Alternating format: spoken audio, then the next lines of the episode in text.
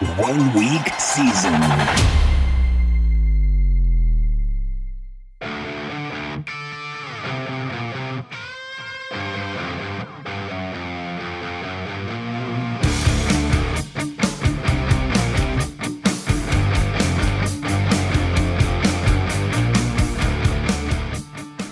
Welcome to the OWS Week in Review Show.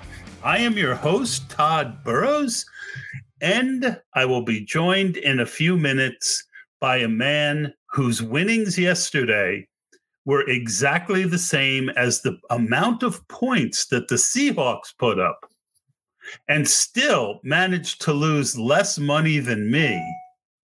And we will debate the meaning of life what is an existential an existential crisis whether it's true that when the going gets tough the tough get going and last but not least whether or not the phrase goodbye cruel world is too much of a cliche but now first let me introduce a man whose favorite star wars character is luke skywalker Wait, oh, I read that wrong. Oh, yeah. Obviously, it's Han Solo.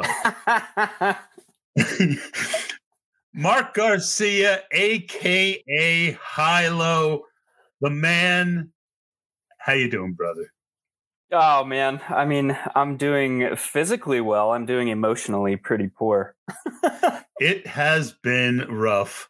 Um, and I made an opening to the podcast that hopefully everyone will enjoy and set the mood and the tone for the week. Yeah, yeah, for sure. I uh I know we're we're not going to get into results, but I just have to be tr- fully transparent. And I, I think it, I think at this point, I think at this point, I I think that we are entitled to um, commiserate and uh, start with uh, the ending, so to speak. This week marked the first time in my DFS career, so about five, six years of playing DFS uh, on the NFL. And this week marked the first week in my entire career that I failed to cash a single lineup in consecutive weeks. Absolutely insane. Um, my my single entry lineup put up 132 points, missed the cash by four points it's just nothing is going my way right now. Yeah. Yeah. I uh I I don't even know what to say at this point. Um but um I am on like a 9 week losing streak and I've never gone more than let's say 4 weeks in the past of losing. And it's like one of those horror movies from the 80s where you know the plot, you know what's going to happen, but you just can't get out of the way. It's like every week I start out, you know, somewhere from good to whatever, and I, I, I I'm, uh, you know, at that three quarters of the my money that you would expect to be, you know, when you take out the rake.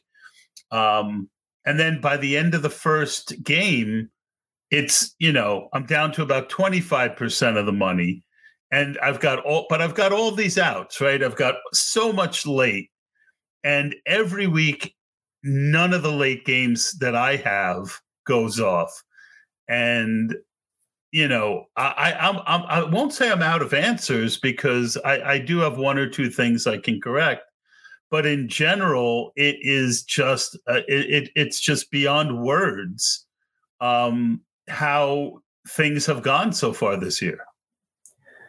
Yeah, let's. I'll take that as a lead into process because um, a lot of what you're referring to is kind of rooted around our process and like it would be one thing if we were sitting here and we're like dude i'm making consistent errors on roster construction because that is what is going to be the highest contributing factor um, from a sustained profitability standpoint um, actually over the last three weeks, this week, I made probably the biggest error, I think, in my process.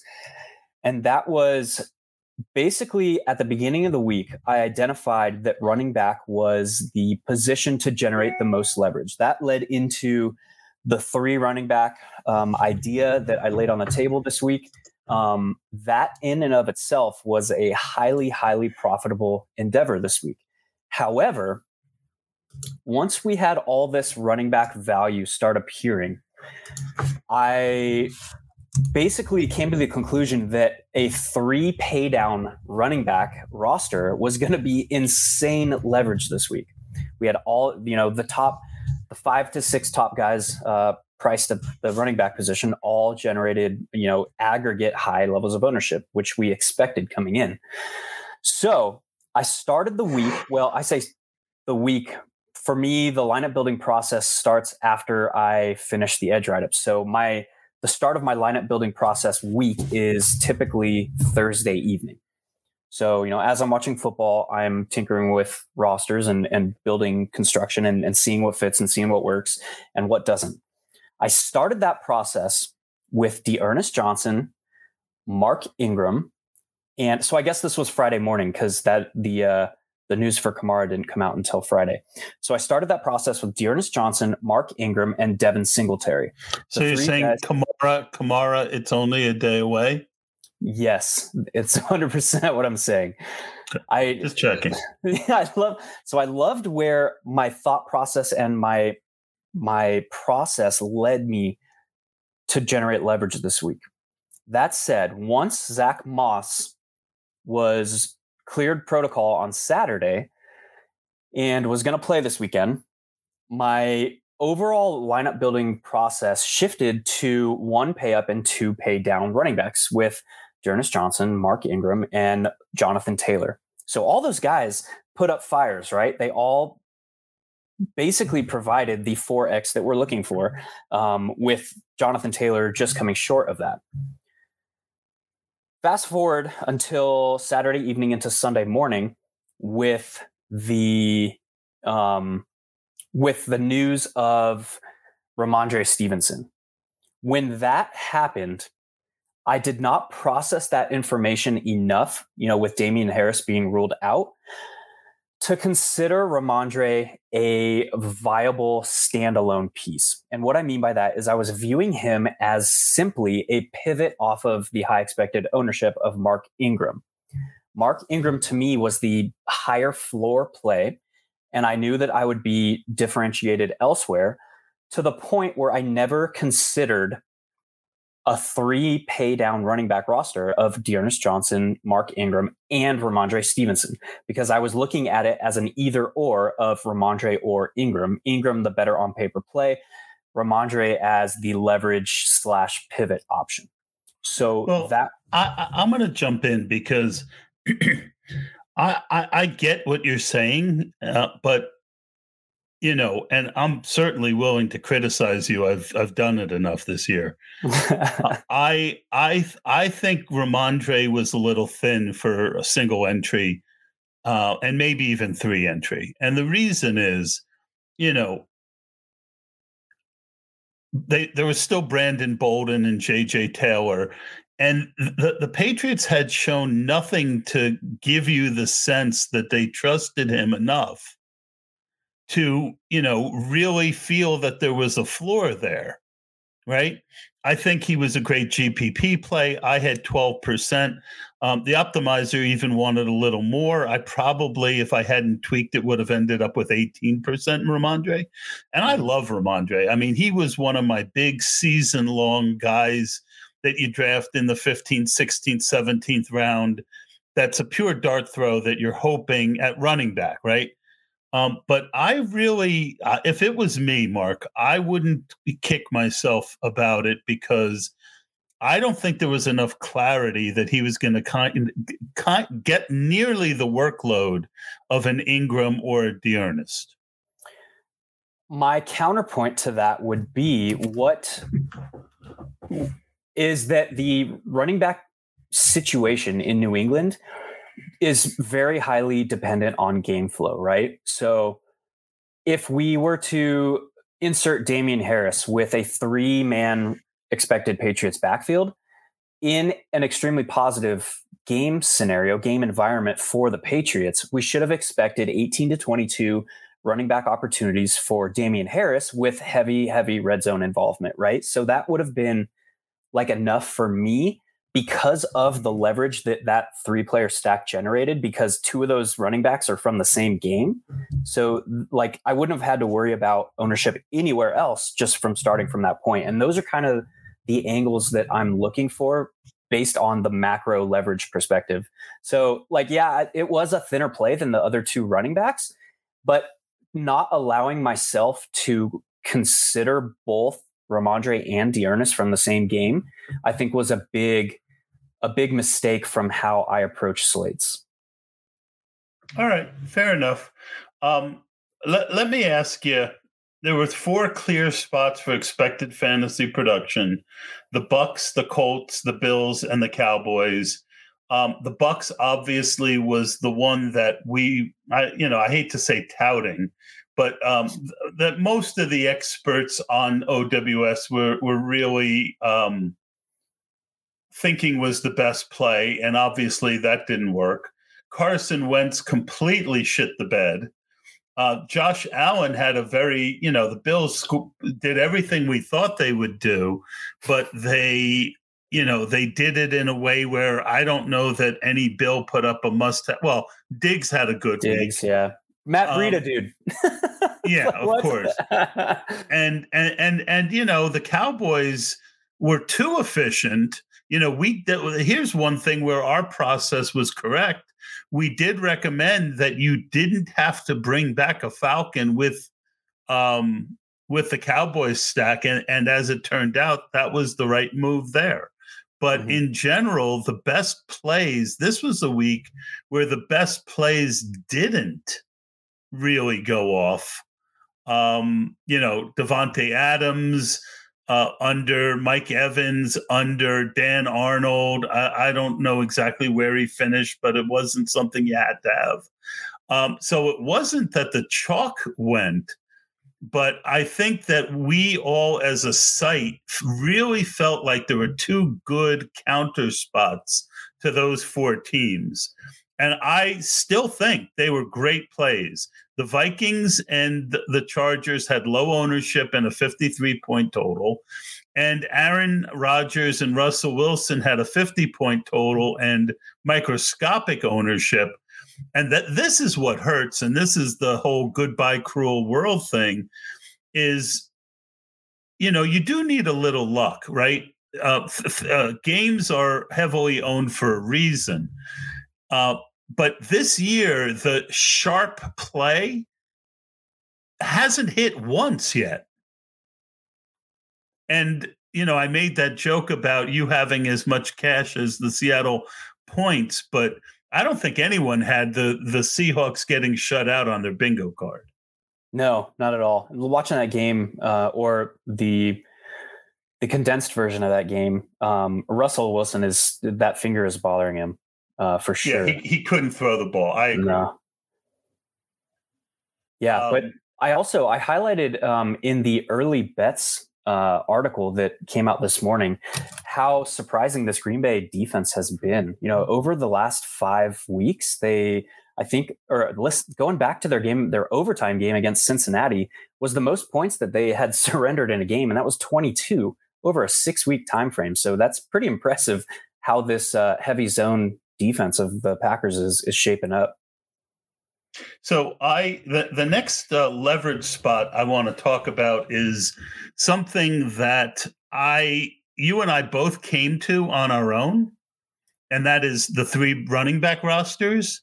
Mm-hmm. Um, but by the time it came for me to make my rosters, I I had, my plan was to go almost hundred percent you know, unless a stack really needed four wide receivers to be, you know, a, a, a option for the um, optimizer. My plan was to go three running backs all the way, but as I listened to ETR and I listened to some other things as we headed towards the end there on Twitter, I I felt like the field had was going to do the same thing. So I still had a lot of three running back rosters, but I didn't make it an exclusive rule. uh, in most of my runs. Your thoughts on you know what is turning out to be a much sharper field than historic. historic yeah, historically, yeah, history. Yeah, yeah. People aren't as dumb as they used to be. Yeah, yeah, yeah, yeah. That goes into the discussion that we've had on the Saturday podcast uh, multiple times this year. And if this is, if you're listening to this and this is your first introduction, these are the kind of things that we are talking about on that Saturday podcast. So if you like what you hear here, definitely, you know, get Inner Circle and check this thing out because there's nothing else like it around the industry. That being said, little shameless plug there. The the field is improving.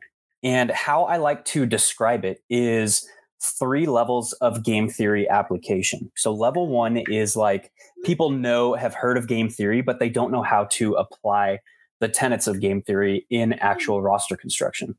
Like level 2 game theory would be what I think the field is at right now and they're understanding that, you know, that NFL is a highly variant sport and we need to consider that when we are building rosters. So you hear a lot of, you see a lot of around the industry now talking, moving the discussion from pivots to like, how do we actually capitalize on fading X player and how does, how do we build a roster around that idea? Like what happens if this player fails? What is the outcome of that? So as the field starts to understand that, we start seeing these places this year where we're expecting ownership to be low.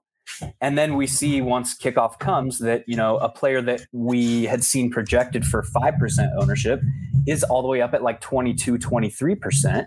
And that is a direct, I think, indication that the field is becoming much more sharp. Um, now, how do we counter that? Well, thinking about game theory and game theory explaining it in its like most simple sense is taking a prescribed game under prescribed rules understanding what the field is doing to attack that game and then formulating a plan to counterbalance that approach. So if we can then understand now through game theory application that the field is becoming smarter on generating leverage we can then like counterbalance that approach and generate leverage in a different way. And that's what some of these things that we're trying to explore this season is how do we take how do we understand what the field is doing and still put ourselves in a in the best position to remain profitable if the field is improving in their game. So all of that being said, I still loved the three running back roster with the understanding if you looked at combined ownership at the running back position uh, heading into the weekend, it was somewhere like 240, 250%. So we know that, you know, 30 to 40% of the field was going to have three running back rosters. And that is up from earlier in the season where it was down to like 20%. So we knew that the field was still going to utilize that approach at a higher rate this week. But for me, like, because there was such little floor on the slate, like the clear top floor plays from a cost per uh, point per dollar perspective were D'Ernest Johnson and Mark Ingram. And like that was, it was not debatable. That was it. So I was figuring out, is the field likely to play both of them on the same roster? If so, how do I counter, counterbalance that? Well, I'm likely to enter three running back rosters. And I settled on a high ownership of uh, Jonathan Taylor, D'Ernest Johnson, and Mark Ingram. And that still wasn't enough because I was so heavy, heavily invested in the Tampa Bay passing attack. Yeah, um, it kind of reminded me what you when you were talking of that famous scene from The Princess Bride, where Vizzini goes, "You only think I guessed wrong. That's what's so funny. I switched glasses when your back was turned. Ha ha! You fool! You fell victim to one of the classic blunders the most famous of which is never get involved in a land war in Asia, but only slightly what's known as never go against a Sicilian when death is on the line. that was really freaking good. Holy shit. And what a movie. I love that movie. I think the first time I saw that movie, it was like um, my dad forcing me to watch it because I was homesick from school, like the intro to the movie.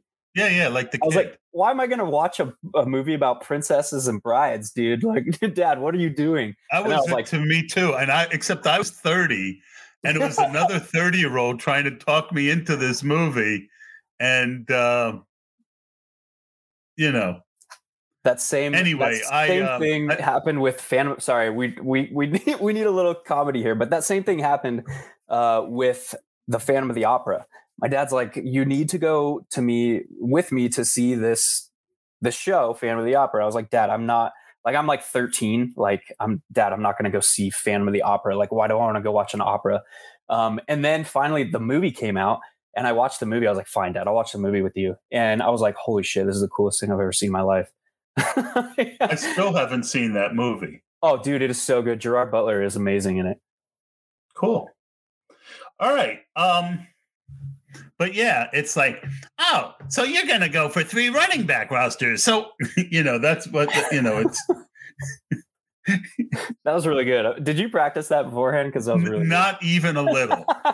but I had watched it. Uh, it's funny you mentioned that because my, uh, you know, I'm taking my daughter through the classics, yeah. and we did Princess Bride about two weeks ago. So I, I'm pretty good mimic when I hear it recently. Yeah. You know, I I have you know uh, I, I have to hear it recently. But did that sound kind of like him? No, yeah, that was really good. Really Oh, good. cool. Inconceivable. Inconceivable. And he's got that slight lisp. yeah. Classic. Um, that, that that is one of the great movies. Um, but uh, all right, let me find Football. something else to ask you. Um, you talked a lot about game theory application uh, in your article this week. Um, talk a you know, give me the uh, Reader's Digest version. uh, although most people listening to this probably don't know what the Reader's Digest version is um, but but give us give me a short um, a short version of what was the key point you were trying to get across to people and whether it played out this week as you had hoped it would Yeah, it was it was basically that discussion we had um, you know, a couple minutes ago surrounding the running back position because the state of the slate overall, there was not a lot of places to go for guaranteed points. And that is why I was so heavy on the Tampa Bay passing attack, is because to me, like that was one of the more clear spots for guaranteed points. And so we also had these five to six pay up running backs who were all in good spots on paper you know, we had Austin Ekeler, we had Najee Harris against Detroit, we had um, Dalvin Cook in that same uh, game with Austin Ekeler, we had Jonathan Taylor against the Jags. We had all these plays. Um, Christian McCaffrey, uh, we saw how that went, you know, 10, 10 catches for 60 something yards. All these plays uh, uh, paying up at the running back position where it created a situation where it was highly likely that we were going to see one pay up running back paired with one pay down running back. So I was trying to think through the l- most logical and likeliest, uh, highest leverage generating ways to counterbalance that. And that's why I say, like, bringing this discussion full circle, that's why I say, like, I was pissed at myself for not considering Rhamondre more than I was because the three pay down running back, because I was basically locking D'Ernest Johnson and, and Mark Ingram this week um, as another spot for guaranteed points. Um, it, it really would open up um it it really you know i didn't think of it either um Yeah. i'm you know but it really would have opened up a very unique roster Yeah, and like the the biggest I guess idea behind that is the hunt for guaranteed points. And that's why I had D'Ernest Johnson and Mark Ingram and Tampa Bay passing attack pretty much locked in this week is I wanted to put myself in the best position to get the onesie twosies right and have the guaranteed points already locked up. And- then, you know, the running backs came through uh, for me and Tampa Bay just floundered. And also like Tampa Bay had an out. Their passing attack had an out after they scored uh, with like six minutes left and missed the extra point, which made them only down by four, um, or turned it from them being down by three to them being down by four. Why was that important? Because if they would have stopped Washington um, on like their own on Tampa Bay 30 yard line with three and a half minutes left on third and five, uh, they completed a pass Heinicke to Terry McLaurin for six yards for the first down. They stop them there. They kick a field goal. Tampa Bay's down by seven with three and a half minutes left. And now you have like the opportunity for Brady to throw for 400 yards and four touchdowns if they march down the field, tie the game, go into overtime and score. Like there was still an out there, which I was, I was going crazy. I was like, when Tampa Bay missed that PAT, I was like, okay, it could happen still. Like, let's, this is Tampa Bay we're talking about. And then, uh, yeah, they picked up, Washington picked up that third down. But that whole like Brady throwing two picks in the first half and Tampa Bay scoring six points on two field goals in the first half, still there were outs for Brady to pass for 300 yards and three touchdowns. Um, and he, you know, he still almost got there. So without looking at the results and just putting my putting myself back, you know, rewinding two days and putting myself in the position that we were in, I still like Tampa Bay passing attack and the three running back rosters was how I would have approached this slate. I just wish I would have considered Rhamondre instead of being an either or with Ingram uh, being an and.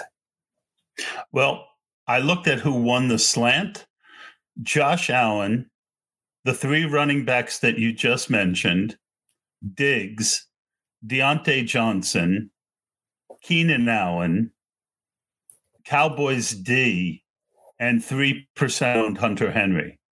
So Cowboys that D. was um, that was the winner. Um, oh, and so, also I played Hunter Henry on two of my five rosters because he became like the highest floor tight end once uh, Smith was ruled out late. And so that was another place I got right this week. And it's still just like that one being so heavily invested in one spot is bending me over because I got so much right and didn't cash a single line. Yeah. Yeah. Um, yeah.